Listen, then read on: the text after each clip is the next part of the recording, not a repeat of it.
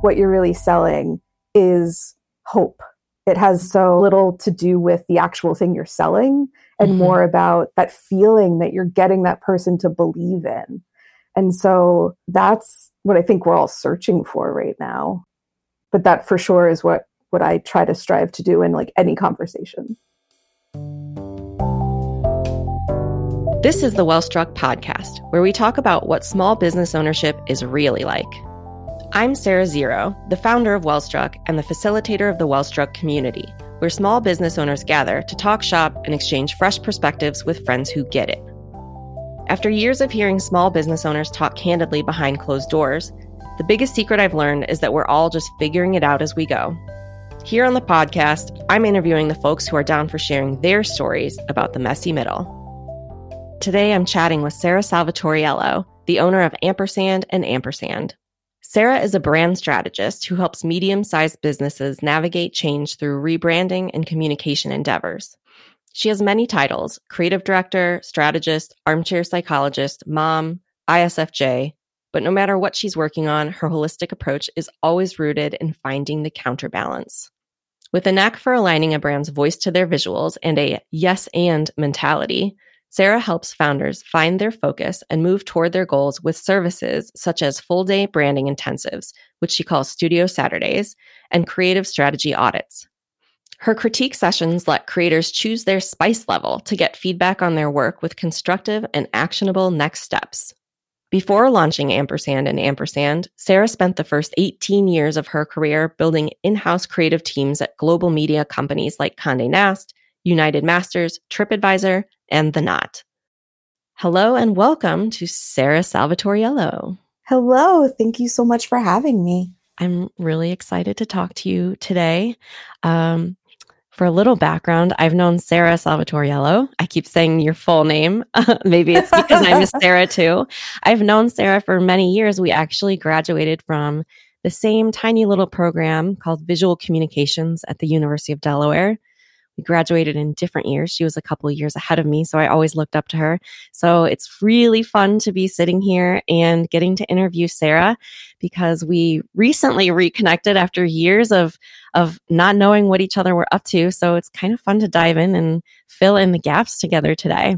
Yeah. So let's kick things off. Um, tell me just a little bit about you personally, where you live, what are some of the things that you do on the weekends, your family? Oh goodness. Yeah, I know um, it's a um, big question. I, uh, I I live in Jersey City, New Jersey, so right across the river from New York, and um, my dog, who is sleeping behind me. Um, we I have a partner. His name is Clint. We actually went to high school together. Oh my gosh.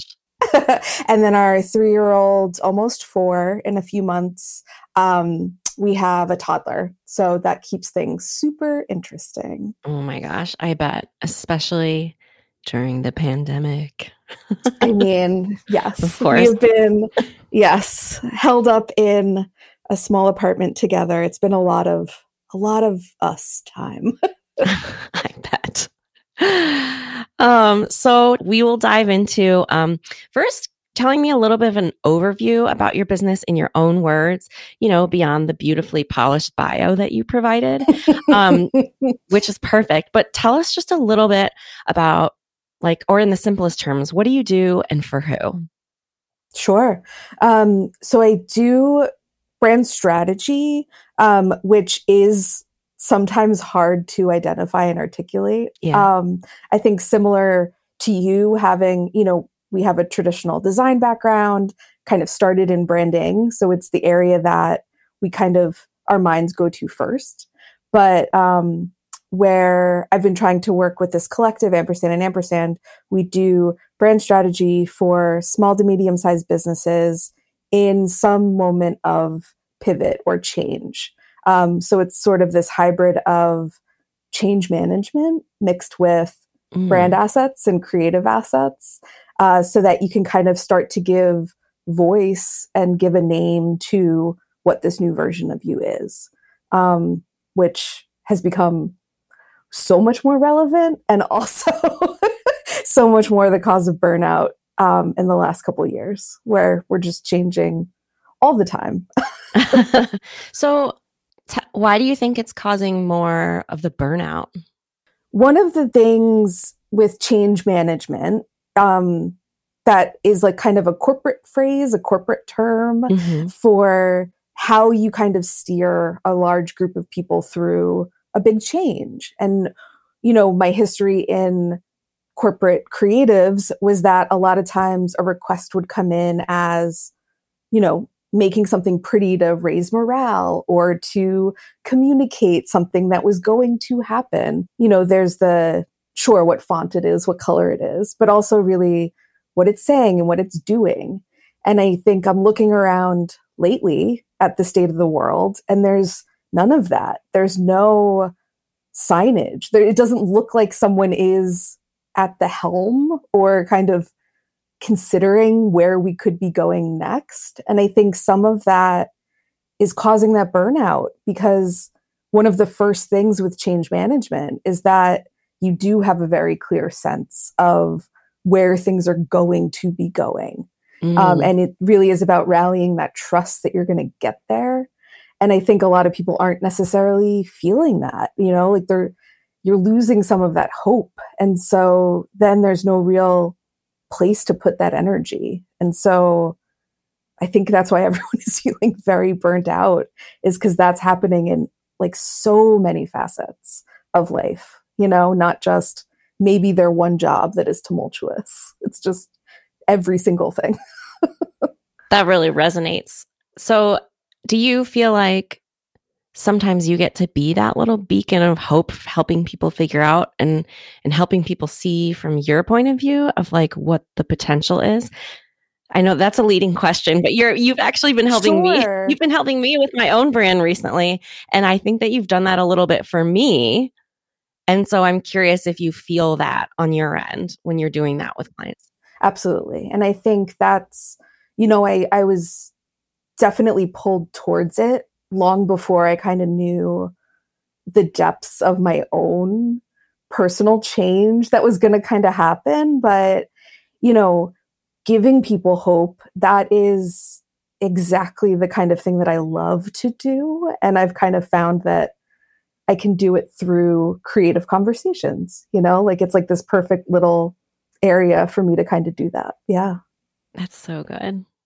I think it might have been the Mark Manson book everything is fucked a story about hope. I don't know if you if we can curse on this. Um, everything is f. We're going with it. Um, but one of the one of like my favorite parts in that book is he talks about how what you're really selling like as a salesperson what you're really selling is hope. It has so little to do with the actual thing you're selling and mm-hmm. more about that feeling that you're getting that person to believe in and so that's what I think we're all searching for right now. But that for sure is what what I try to strive to do in like any conversation. So that's a good lead in to the next question, which is um, about your core genius. So when we talk about core genius, I am I'm particularly talking about in this book that I read, and now I'm going to have to link it again in the show notes. I sound like such a podcaster now when I say it'll be in the show notes. Yeah. um, core genius, the idea that there's these, there are these four different levels of genius. The bottom one being things that you don't enjoy and you're not very good at. And then the third one is um, things that you are kind of good at, but you don't enjoy.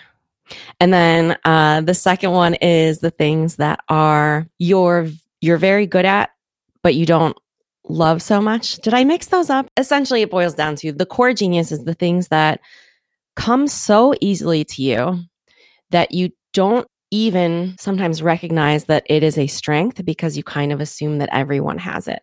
So it comes mm-hmm. easily to you and you enjoy doing it. Mm-hmm. You do it the best. You do it better than anybody else can do it. Um, now, of course, that can be difficult to say, like, oh, I do this thing better than anybody else. But I really believe that people really have this core genius. So, do you think that you've found yours yet? Do you think you know yours? I do think I know some of my core genius. Where I totally break down is how to nurture that while living in like a capitalist like that's when i get very I don't like I don't know how to monetize it. And that, you know, that that gets hard.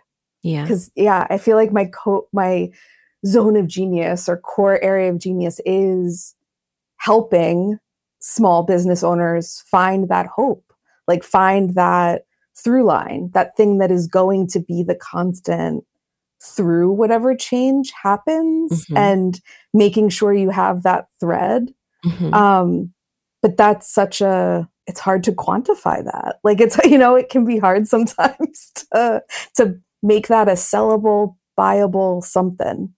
Um, so that's kind of why I usually just try to figure out ex- paid excuses to do that kind of exploration. it is. I mean, I remember because that's a little bit of what I used to do more of too, and it's it's really hard because it's one of those things that people say, "Oh my gosh, I didn't know I needed that so much until mm-hmm. I had it," and it's now I realize like the byproduct. yes, yes, and now I realize like how important that was, how much I needed that.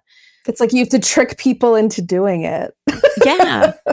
From what I observe, so much of it is about knowing the questions to ask and then being really present for listening to the answers and like paying attention to the cues beyond the actual answers and seeing mm-hmm. people's faces and where they s- get stressed out and scrunched up versus when they're like mm-hmm. beaming. Um, yep. So yeah, I see. I definitely see that as your core genius. Um, to me, it seems like you've already you've already found it and figured it out. Thank you. Yeah. So before we jump into your origin story to like learn how you got to where you are right now, I first want to ask you about two things that you're really proud of so far in your path. Hmm. And I see that one of them is actually a new offering called Studio Saturdays. So tell yeah. me a little bit about Studio Saturdays. So, Studio Saturdays is a full day intensive where we ready a creative team, um, but a custom creative team. So, based on the kind of need, the thing that you need to do. And we will do a full focus day tackling that to do list that is just really sitting there. So, if it's that a business owner needs a content calendar for a month, or they need some templates that they can just continue to use for the rest of the quarter. Um, we will kind of do an all hands on deck approach. Um, and that has been awesome. It's like such a thrilling day. We start it with the client, we kick it off, we go, we do some work, we come back, we review it, we go back, we do another little sprint, and then it's just high fives all around. And it's just kind of this beautiful, you know, full day, get something done. Um, and we like to do it off hours, like on a Saturday.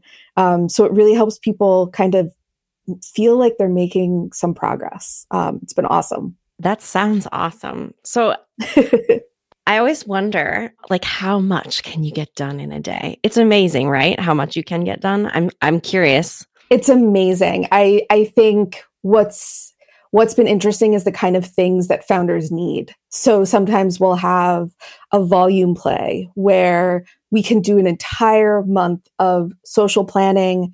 You know, if you have five content pillars, we can create a little suite of template packs so that you can rinse and repeat as you go. Um, and we can get all of that done in a day. Uh, so like to have one day and then it's all done has been incredible. Um, but then we also had a client that had a big, they were about to win an award. And so they wanted someone to go through their website and find all the places where they talk about their brand and make sure that they have this ability to link to a section that talks about press because they were just finally able to start talking about press. And so it's that one nagging thing that can just kind of sit on that to do list. Um, and the reason it's sitting there is because there's a bunch of different pieces, and we make sure that we have a bunch of people that can help make that happen. Sounds like a dream for small business owners. like, here's this thing that I've been putting off for so long because it's, I don't even know where to begin. Yep. Here.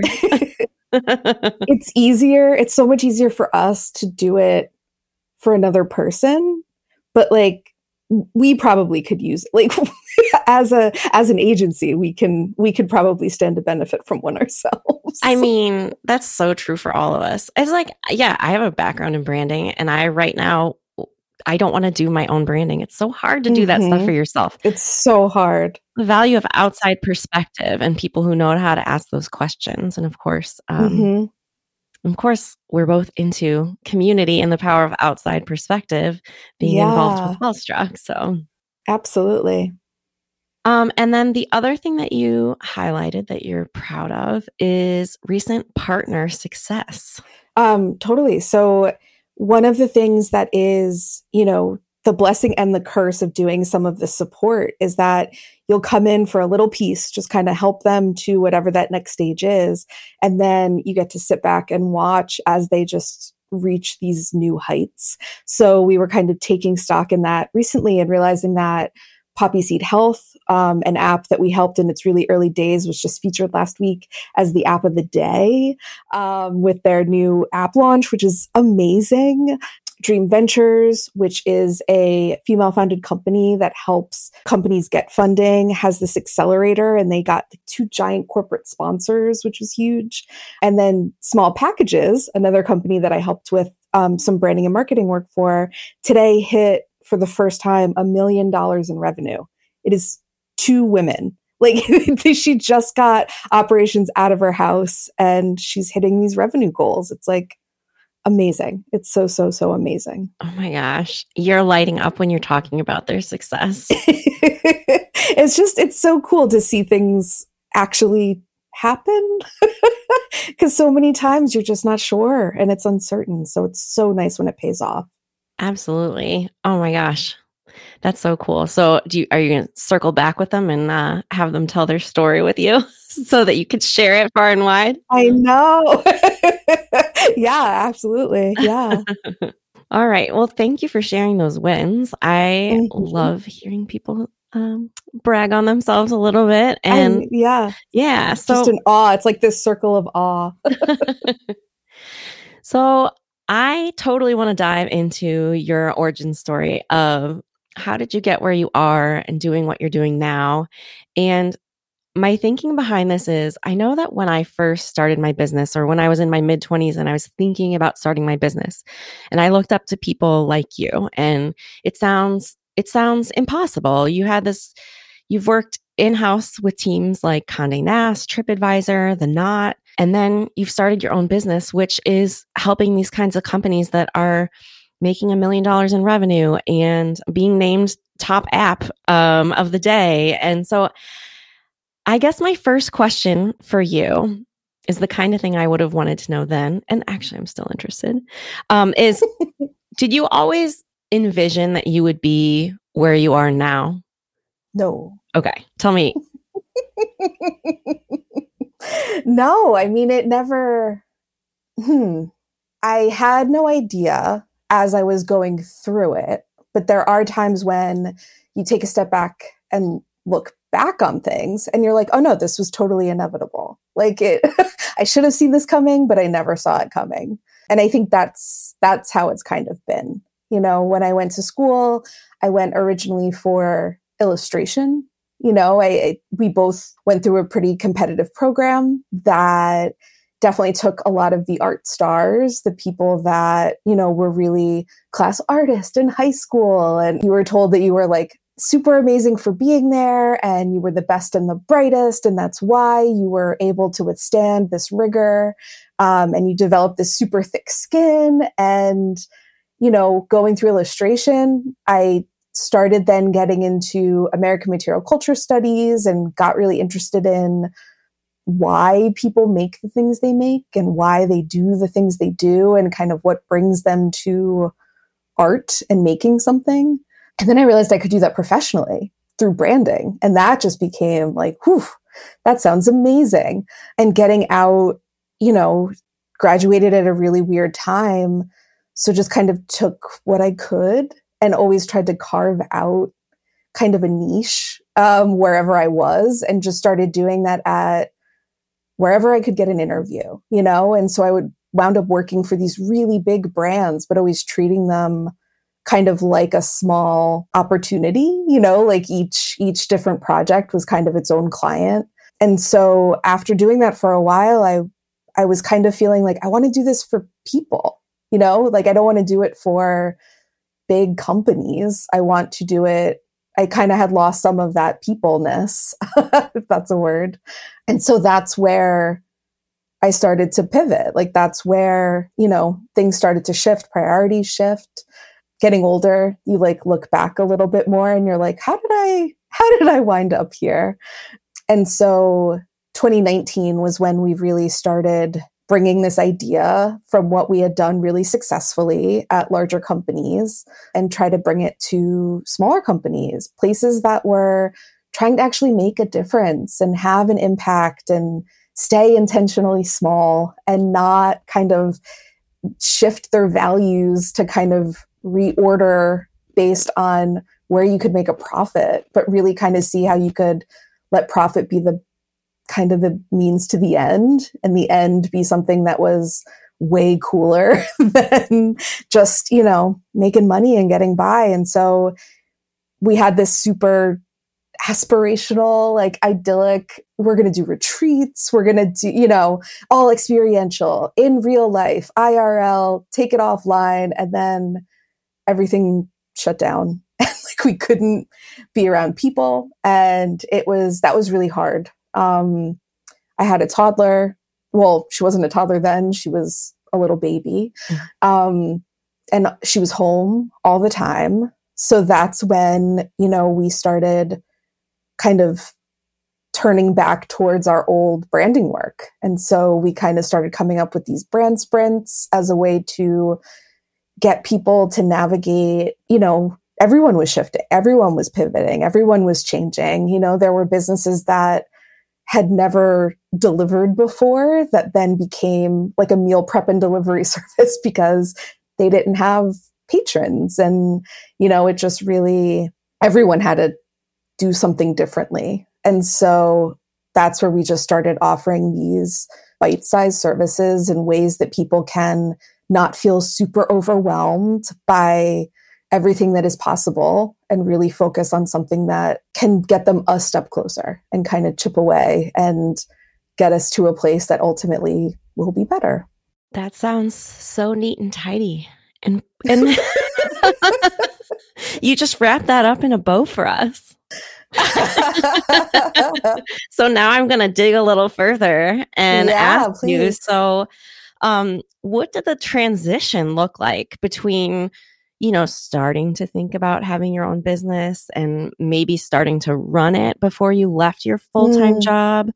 Um, was that scary? Was there any strategy you used to plan things out? Did you know that you wanted to reach a certain amount of savings first, or what did that that part look like? Because I know, I know people love that question. Sure. I had always had like a side hustle going on. After graduating, I was working. I was really fortunate where I kind of was always working. And sometimes that looked like working on a production team while also waitressing, or, you know, like I was kind of cobbling it together sometimes, but always had like this side design business going, uh, which was called Short Girl Long Name. And that was very me centric. It was very me creating wedding invitations or, you know, and it was kind of mostly for friends and family outside of work. Um, and then as the corporate stuff kind of took over, that was always still going in the background. And then it was probably after my first layoff. Um, so I was laid off from a job and that cliche of like it wound up being a blessing because it was laid off on a Friday, self soothe Friday night, talking to friends about frustration. Oh, actually, give me a call on Monday. You know what? Just come in on Monday. Okay, can you start tomorrow? So it kind of has these kinds of, oh my God, you know, ways of working out. Mm-hmm. But kind of one of the things that was great, but also terrifying was I had a moment of, oh, shoot, this can happen. And I want to make sure that I am kind of making myself okay and making sure that I am not like blindsided by something, that I am still relevant as things shift and change. And that was definitely one of the first, you know, big moments for ampersand and ampersand because as I went into my next job, I was determined to like not lose so much of myself and not let so much of my identity be this other job that will have shifting goals, will have shifting values, and I will not be in the driver's seat of that. And I just like wasn't about to let it happen again. Mm-hmm. And so that's where, you know, I started really ramping up with Short Girl Long Name until I reached a point where I was working with so many subcontractors and partners and you know I I wasn't doing it alone. And so it seemed logical to really start to spotlight all the people that were actually doing it with me. And we all had these kind of like messy, muddied, you know, we're doing this thing and we're doing this thing. And as we were working through that, it just kind of really made sense. And so ampersand and ampersand was kind of this natural evolution of that. Thank you for sharing that. yeah. I like to hear more of those messy middle parts. there's so much truth in the um, getting laid off part. Yeah. What you shared about sometimes it's a blessing. So many small business owners tell me that that's how they finally took the so-called leap. Mm-hmm. Um, me, inclu- me included. Yeah. Yeah. Oh my gosh. Yeah. I think it's you like a secret society where you want to be positive and celebrate things. So, you know, there's a lot of this girl boss, we're doing it our own way. But you have this little like imposter syndrome saying, like, but really, is this like what got you here? Yeah.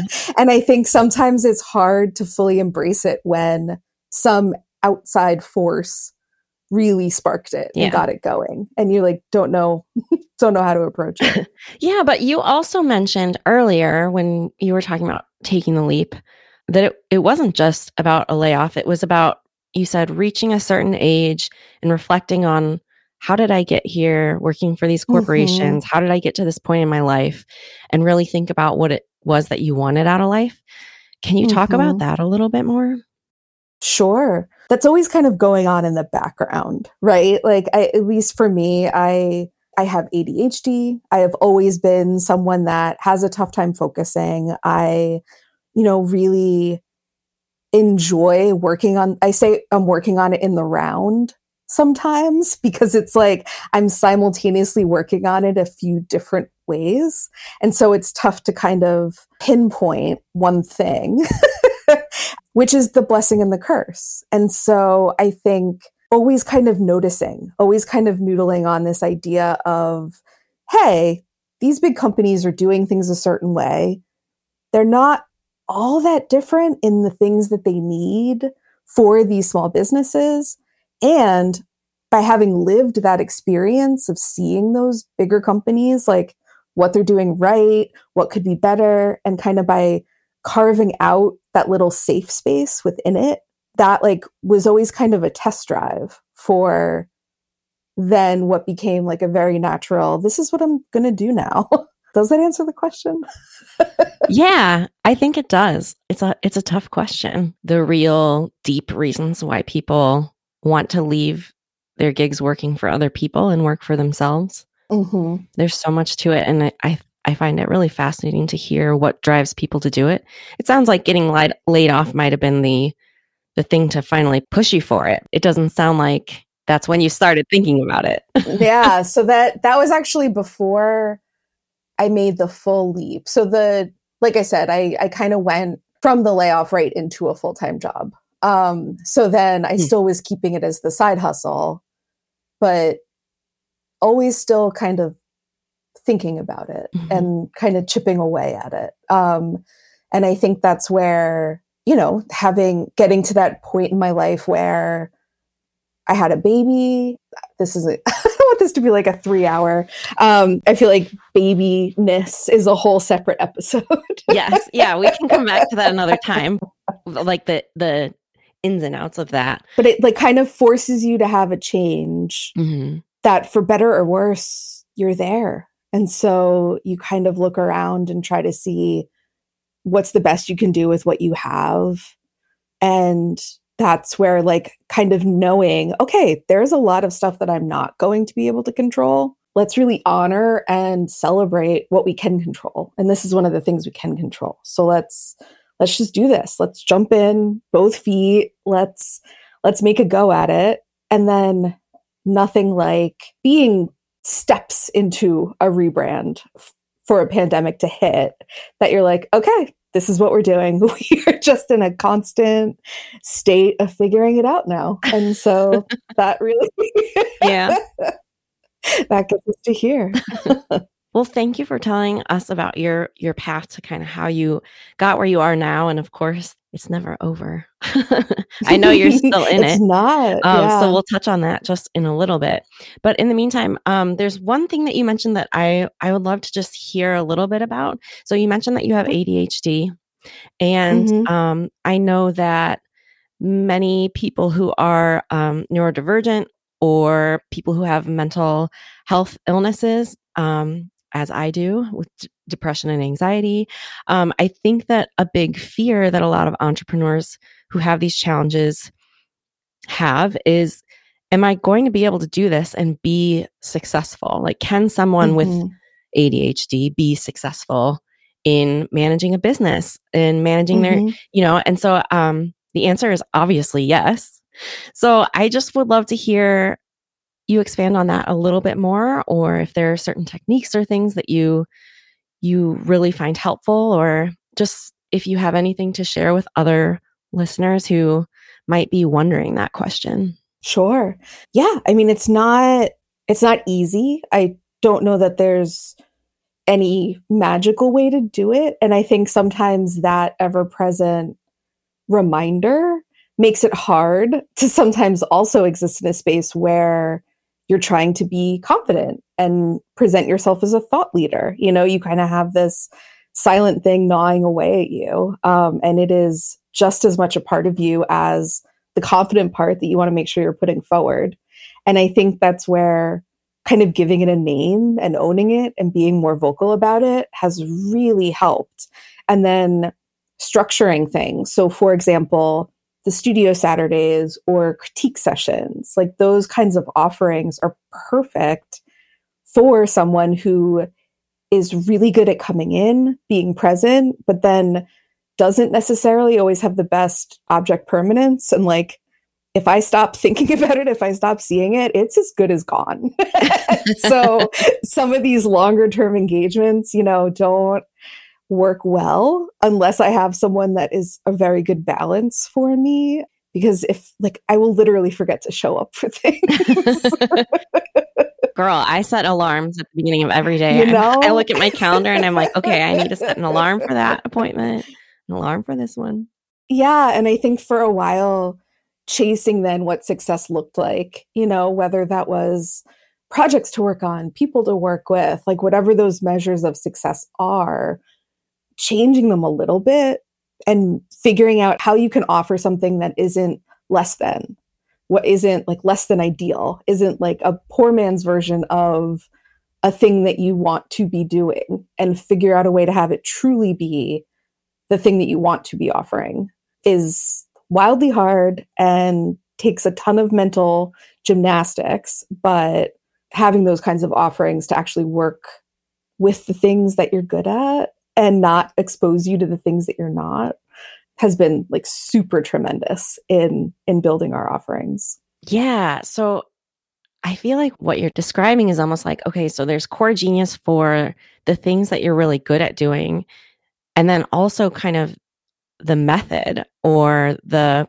format Yeah, like the how of the like style of like, am I spreading it out over six weeks or am I really good at swooping in and like Mhm. being there for you, giving you my all for a full day? That's Mhm. so smart Yeah. to to plan that around your style of work and what works for you. Yep. And and you know who doesn't love like signing up for somebody's signature method? totally. But I think it's, you know, what can be hard about that is that your area of genius is not pricing it, like the business part of it, mm-hmm. right? Like the business part of running a small business. If that's not your core area of genius, that is, you have to find good people around you, mm-hmm. people that can really help you fill those gaps. Mm-hmm. And that's where Wellstruck Community and a lot of those places where you can feel seen, find a yin to your yang, you know, like that, that's where it becomes critical. Right. Like build in that structure and accountability yeah. from the outside so that it's not dependent on yeah on you. That makes sense. Mm-hmm. Mm-hmm. All right. So, hard transition to three things you really wanted to talk about, which I'm really interested to hear about. So, number one was what's my deal? Mm-hmm. Driver sort activity. Yeah. Um, so, we have this little card game that people can use it is effectively a value sort like i'm you know it it's a thing that we've seen before for sure but um, what I did was kind of made a version that worked for me. And this is something we've been testing for a while. Um, and it has really helped some people figure out what is really driving your actions, what is really driving your decisions. And it feels sometimes like it could be woo woo to like spend a lot of time. And, you know, I don't, I want to do this self help adjacent kind of work. Um, because I'm definitely on the roll like eye roll side of things. Um Me too. I've come around though. I've I've really come around to like realizing like it's it's not always good to be the eye roller eye on those kinds of things. And like I'm 100%. yeah, I'm opening my mind and my eyes up to a lot of that stuff lately. But but mm-hmm. yeah, I feel mm-hmm. you. yes to yes and it's like yes you can be sarcastic and it can be too much and you can really benefit from it sometimes. A lot of the time. and yeah. yeah. Yeah. So this is where we made a little card game that has different words, different values, um, and a description and definition underneath. And it's a guided notion activity where you can sort through all the things that are really driving what fuels you, what moves you forward, what kind of lights you up. Um, and once you can kind of get real clarity around that, it's amazing how things open up. It's amazing how much fall starts to fall into place. Um, and so that is something that we're offering. It's a digital download, choose your own adventure. And it, I get so much feedback that people just will keep it with them in a backpack and just like take it out and kind of sort through it sometimes. Um, it's awesome. Oh my gosh. So, okay, that sounds awesome. I'm having trouble imagining what form that takes, but like, I'm very intrigued. Mm-hmm. I'm going to have to go check that out. Now, is that for anyone? Anybody can go to your site and download that, or is that for clients? anybody can go to this site? No, yeah, anybody can go to this site. Um, it's ten dollars. Um, you download it. It is. It seems very user friendly. I like to make it very accessible, DIY. Um, we can even do a promo code uh, for different groups that you know we want to try to make it as accessible and inclusive as possible. Oh, cool. I'm going to have to go check that out. Yeah. So, the second thing I know you really wanted to touch on is um, creating a safe space for exploring and critiquing in a time of unrest. Now, this might be mm-hmm. something you've touched on a little bit earlier, but um, I want to give space to talk about it more. Sure. You know, one of the core things that I took from the program that we both went through was the ability to have a critique and really have some real critical discussions around something and have it be a space where it doesn't have to be attacking. You can still lead with empathy and a mutual respect for people, but challenge things that aren't necessarily working. And so I feel like that is something that has followed me through the rest of my life. And I, I'm noticing, especially in the last little bit of time, I feel like I've just been in a constant existence of saying in these times, but like in these times, I feel like mm-hmm. it, it's hard to explore and critique. It becomes a little challenging uh, because people are burnt out, because a lot is going on. And yes to all of those things. And we sometimes need to be able to really break something down before you can build it back up. And so, one of the things that I've been trying to do in opportunities, large or small, is making a space for that. And so whether that's soundboards or brainstorms or critique sessions, whatever, like in any avenue, we're trying to kind of give space for that. Mm-hmm. And hopefully it can be something that kind of catches on. First of all, I couldn't agree with you more about um, us both having gone through the same program, the same college program. Uh, that probably the number one takeaway and the m- number one thing I learned is, you know, I, I used to take criticism so sensitively. And and I guess I still do when it's outside of like professional design critique setting maybe. Mm-hmm. Yes, and like don't get me wrong, there's still uh, like emotional abuse and verbal those are all still oh, things. Oh yeah, absolutely. absolutely. And yeah. When nervous laughter comes out, yeah. but like, like right now. you need to be able to talk about it though. There needs to be a way to talk about it. I totally agree. And I feel like I'm not sure if this is exactly what you're relating it to, but I feel like in the world of women business owners, a lot, there's so much of that mm-hmm. like dancing around directness mm-hmm. because now I'm making sweeping generalizations here. Like women sure. tend to be a little more empathetic. And that empathy is both a strength and a curse at times because we can be so overly empathetic that we don't say what needs to be said as quickly and clearly as it needs to be said. Absolutely. I don't know if that's exactly what you were talking about, but I I feel that. Yeah, and I feel like as a white woman, as an ally, I I try to dance that line of creating whatever space within whichever zones that I can control for people and making sure that I am protecting the ability to do that. And sometimes I swing too far one way or the other. Um, so it's all about kind of finding that.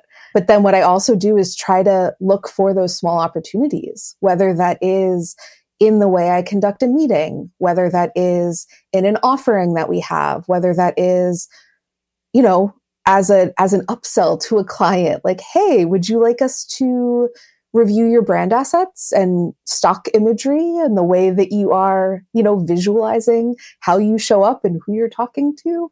Um, and I feel like just kind of taking those chances, having those moments can can make a little bit of a difference. And that's sometimes all we can do in that moment. Yeah, absolutely. Weaving those values into all the things, big and small, in our businesses and mm-hmm. small steps. Small step leads towards big change. mm-hmm. Hopefully, Hopefully, yeah. Thank you for sharing that. Yeah. Um, and the third thing you wanted to talk about for sure is um, hopefully talking about this will make sure it comes to fruition. You've been working on a podcast limited series called And Not As I Do. Tell me more. Yeah. So the idea of And Not As I Do is that uh, my studio director, Lisa, and I talk to people um, to really talk about the best advice that we will never follow. So we have been thinking about how we are folks of a certain age and like we know all the things that we have to do, but we just cannot bring ourselves to do any of the things. And we are completely tired of self help and girl bossing and completely tired of for a beginner, learn how to hacks, tips, and tricks. But also, what do we do? so it's really um, us kind of digging into that. And we're going to have some subject matter experts on to help us really like tell us why we're doing all these things wrong. Um, and also have people on to kind of show us other ways to consider approaching it. I love it. I want I want you to give me a launch date. Yeah. All right. So, um there's so many more things that I want to ask you about and talk about. So, of course, it just means that you'll have to come back another time. Yeah. Um in the meantime, is there anything that I did not ask you about that you really kind of wanted to dive into or explore um, maybe as it relates to Wellstruck or as it relates to just anything business related or um, hmm. reframing success? Well, I have a question, and I, I feel like now that this is probably a question I could have asked you at the start of it, but what sort of what sort of vibe are you thinking? You know, we talked a little bit about working on Wellstruck and a little bit of rebrand and how it's hard to work on your own brand. Is there anything that you're kind of hoping this podcast will kind of bring to that Wellstruck brand that you don't have reflected right now? I see you. I see you putting me in the the interviewee chair here. I love hearing entrepreneurs' stories. I love hearing how they got to where they are. I love hearing why they love what they do and how they got to doing the super specific things some of them are doing, like all the things that led them there, and hearing about the things they've learned along the way. And I get to hear these stories all the time because I host a membership community for small business owners where we have lots of face to face events where we chat about business and are super vulnerable. It's a safe space to open up. Um, and I think safe and private spaces are absolutely necessary. But I also think that it's time to give these stories a platform for other people to hear them because I think that in a world where so many people are leaving their corporate jobs to work for themselves, there's this side of entrepreneurship that we don't talk a whole lot about, and that's the loneliness, the realness, mm-hmm. the trial and error, the which goes hand in hand with iteration, like all all yeah. these cliche things like start before you're ready, but it's cliche. It's there for a reason because it's true. Yeah. You have to do all those things. And I think that there are a lot of podcasts and places out there where you can learn about the hugely successful stories, um, the big, yes. the big startups that, um, you know, ended up five years in business. Their their app blew up and it was bought by a mega company that paid six billion for it, and now they're starting their next project. But mm-hmm. what about the stories of people who aren't just trying to get rich um, mm-hmm. and who see success and measure success in ways beyond money? Money is important, and I want to talk about that too. And I want to talk about how to make money while leading a values driven business. Um, I think it's possible to do both. I think it's hard, but I want a space mm-hmm. to talk about that and to hear how other people are approaching that gosh, you know, like there's, you're never going to reach per- perfection. It's a practice. And so I love the idea of having this podcast where we can have some of the messy conversations and let the conversation unfold and see where it goes um, so that we can kind of like explore the nooks and crannies of why people are doing what they are doing. What did they try that didn't work? What are they doing yeah. differently from others in their industry? What are the misconceptions about the kind of work they do? Um, and just reframing and redefining success and and power um, through the lens of people who want to use their skills or core genius or superpower, whatever you want to call it, use it for good, make a good living to do the things they want to do without excess, and then like live their lives, like have the weekends off and work at five o'clock or whatever it looks like for you, depending on what kind of business you run. And I think the more we tell those stories and share those stories, the more we're going to see people gaining the confidence to do it, to feel less lonely while they're doing it, to judge themselves less while they're doing it. You know, we waste so much of our energy just judging ourselves for not being all that we want ourselves to be, not being mm-hmm. perfect all mm-hmm. the time, judging ourselves for having those days in the middle of February and March where like you just need the mental health day because you don't want to do mm-hmm. shit. Mm-hmm. Um, and not judging yourself so hard harshly for it, which kind of ties back to earlier when you were talking about like we want to try to put our best foot forward when it comes to things like having ADHD or in my case living with depression and anxiety. We want to put our best foot forward, but also there's this whole other truth under there that so many entrepreneurs so many. I don't have the percentage off the top of my head, but there have been studies that entrepreneurs deal with these things more than other people. And it's unclear at times whether that's a cause or an effect. Mm-hmm. But a lot of it is because if you don't fit into the traditional work environment, you want to create something that does work for you, whether you have kids mm-hmm. or whether it's a, a, a health challenge, physical or mental, or whatever it looks like for you. The reason a lot of people start their businesses is because the norm isn't working for them. Um, yeah. And in a lot of cases, not only is it not working for them, but they're discriminated against to the point where they don't feel safe um, yeah. in their workspaces. And so I think that we just need more places where we're having candid conversations about that. Um, and, and we're like getting comfortable with being vulnerable. Yes. Woof. I love that. See? I love that. See, you asked such good questions. I'm glad this is recorded. I know. I felt like it was your first one. You needed like a good a good little blurb that you could play with and edit with. I did. See, look at you. Always thinking. Always thinking. Yeah. Oh, well, thank you for that. I appreciate that. I, yeah, yeah, we'll see. I mean, at this point, I haven't even written the podcast description or even come up with the name. Maybe I'll, maybe it'll have a name. It'll have to have a name by the time this episode gets published. But um, I'm hoping it'll kind of fall out of the first few conversations we're having here. So I appreciate this one with you. Well, I mean, what would you like to see out of this podcast? What do you think is missing from the small business podcast world? To some of what you know you talked about earlier with the idea of a small wonder and these like companies of one these you know these people that are intentionally small um, having more examples of that to look to because i think there isn't a lot of that you have there is a lot of creators but then it's usually very personality specific mm-hmm. um, and i think sometimes there are these people that want to be making a difference, but don't want to really center themselves in the middle of that. Um, and it becomes really hard to know how to kind of be a small business owner that is staying small intentionally so that they can do something, but you don't want to talk about it because you don't want to center the focus on you.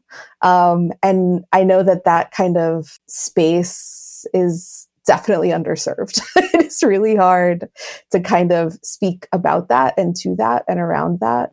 Um, so I'm really thankful to you and for examples like this because it's really hard to find that sweet spot of community a lot of times. Thank you so much. That's exactly what we yeah. hope to celebrate here on the podcast. so thank you for being my very first interview. I'm so excited. uh, it was good to have a meandering conversation, and I'll have you back once I got a little more practice under my belt, too. I can't wait. Yeah, I can't wait. Thank you, Sarah. Thanks for listening to the Wellstruck podcast, where we talk about what small business ownership is really like so that you can be more confident about the messy process of figuring things out as you go, because that's what we're all doing. If you enjoyed this episode, please subscribe and share it with a friend. And if you're a small business owner, join us for a Wellstruck Roundtable. You can subscribe to our email list where we share upcoming events at wellstruck.com slash subscribe. And remember, you got this.